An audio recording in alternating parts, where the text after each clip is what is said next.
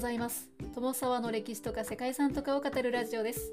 このチャンネルでは社会科の勉強が全くできなかった私が歴史や世界遺産について興味のあるとこだけゆるく自由に語っています。本日ご紹介する世界遺産はピントラス川のクエバデラスマノス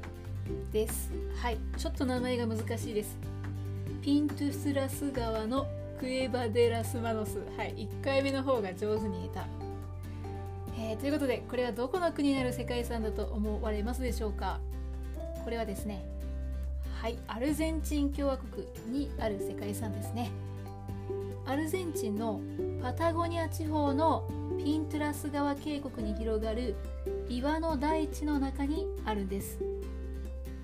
この場所には戦死時代に描かれたとされる壁画が残されていて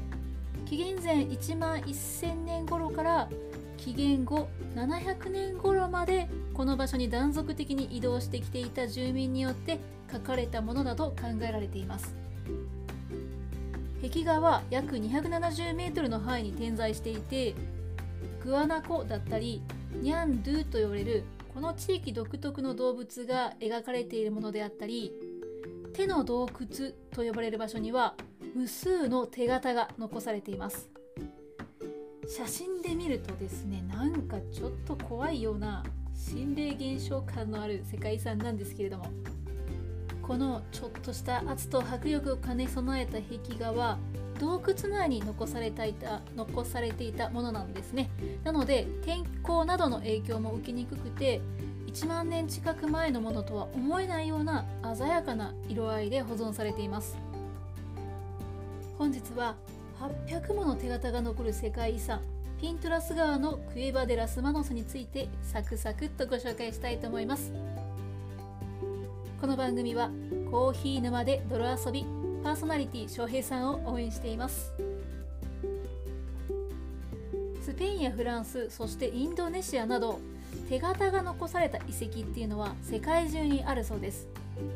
そしてその一つがアルゼンチン南部のパタゴニア地方ピントラス川沿いの渓谷にあるクエバ・デ・ラスマノスです。そしてこのクエバ・デ・ラスマノスというのは手の洞窟を意味しているそうです。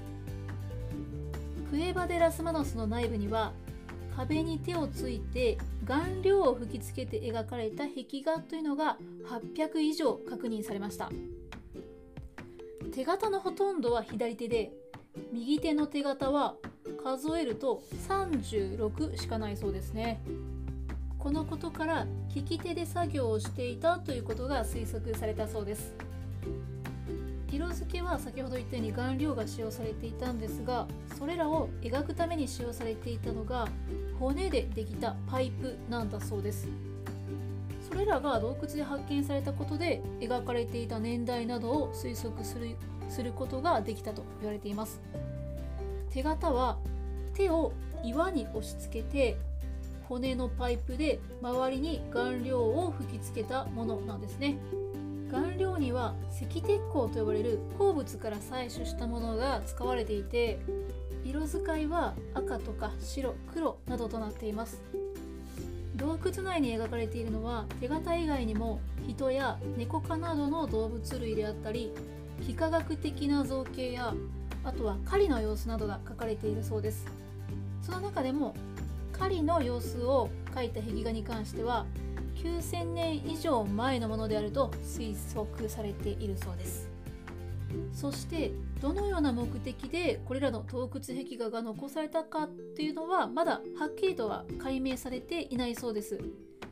ただ手形を残すことが聖地での成人儀礼であったというふうには考えられているそうです。他にも雨乞いであったり狩猟の成功を祈る儀式などで付けられたんじゃないかという説もあるそうですね。ほとんどの手形は、まあ、現在の13歳くらいの少年に近い大きさのものと言われています。成人儀礼で付けられたというふうに考えられているので古代人っていうのは割と小柄だったのではないかというふうに考えられています。そして洞窟の天井には赤い点々の模様がついているそうなんですけれどもこれは石を皮紐に結んだボーラっていう道具で狩りをしていた人たちがこの道具この道具を使って洞窟の高い天井に赤い点々の印をつけたんじゃないかと言われています。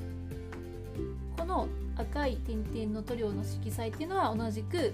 石鉄鋼から採取したもので、まあ、色は赤をはじめとして白黒黄色などが使われているそうですね。割と、まあ、カラフル色鮮やかということなんでしょうか。あとですね検索をしているとこのクエバ・デラスマノスには6本の指の手形が残っているという情報もありました。はいこれは実際に6本指を持っていた人の手形なのかそれとも遊びで作られたものなのかはわからないそうですね。まあそれぐらい本当の手のようにきっと作られているんですね。ということで本日はピントラス側のクエバ・デラスマノスについて、まあ、名前は難しいんですけれども内容はサクサクっとご紹介させていただきました。ここまでご清聴いただきましてありがとうございます。では皆様本日も素敵な一日をお過ごしくださいね。友沢でした。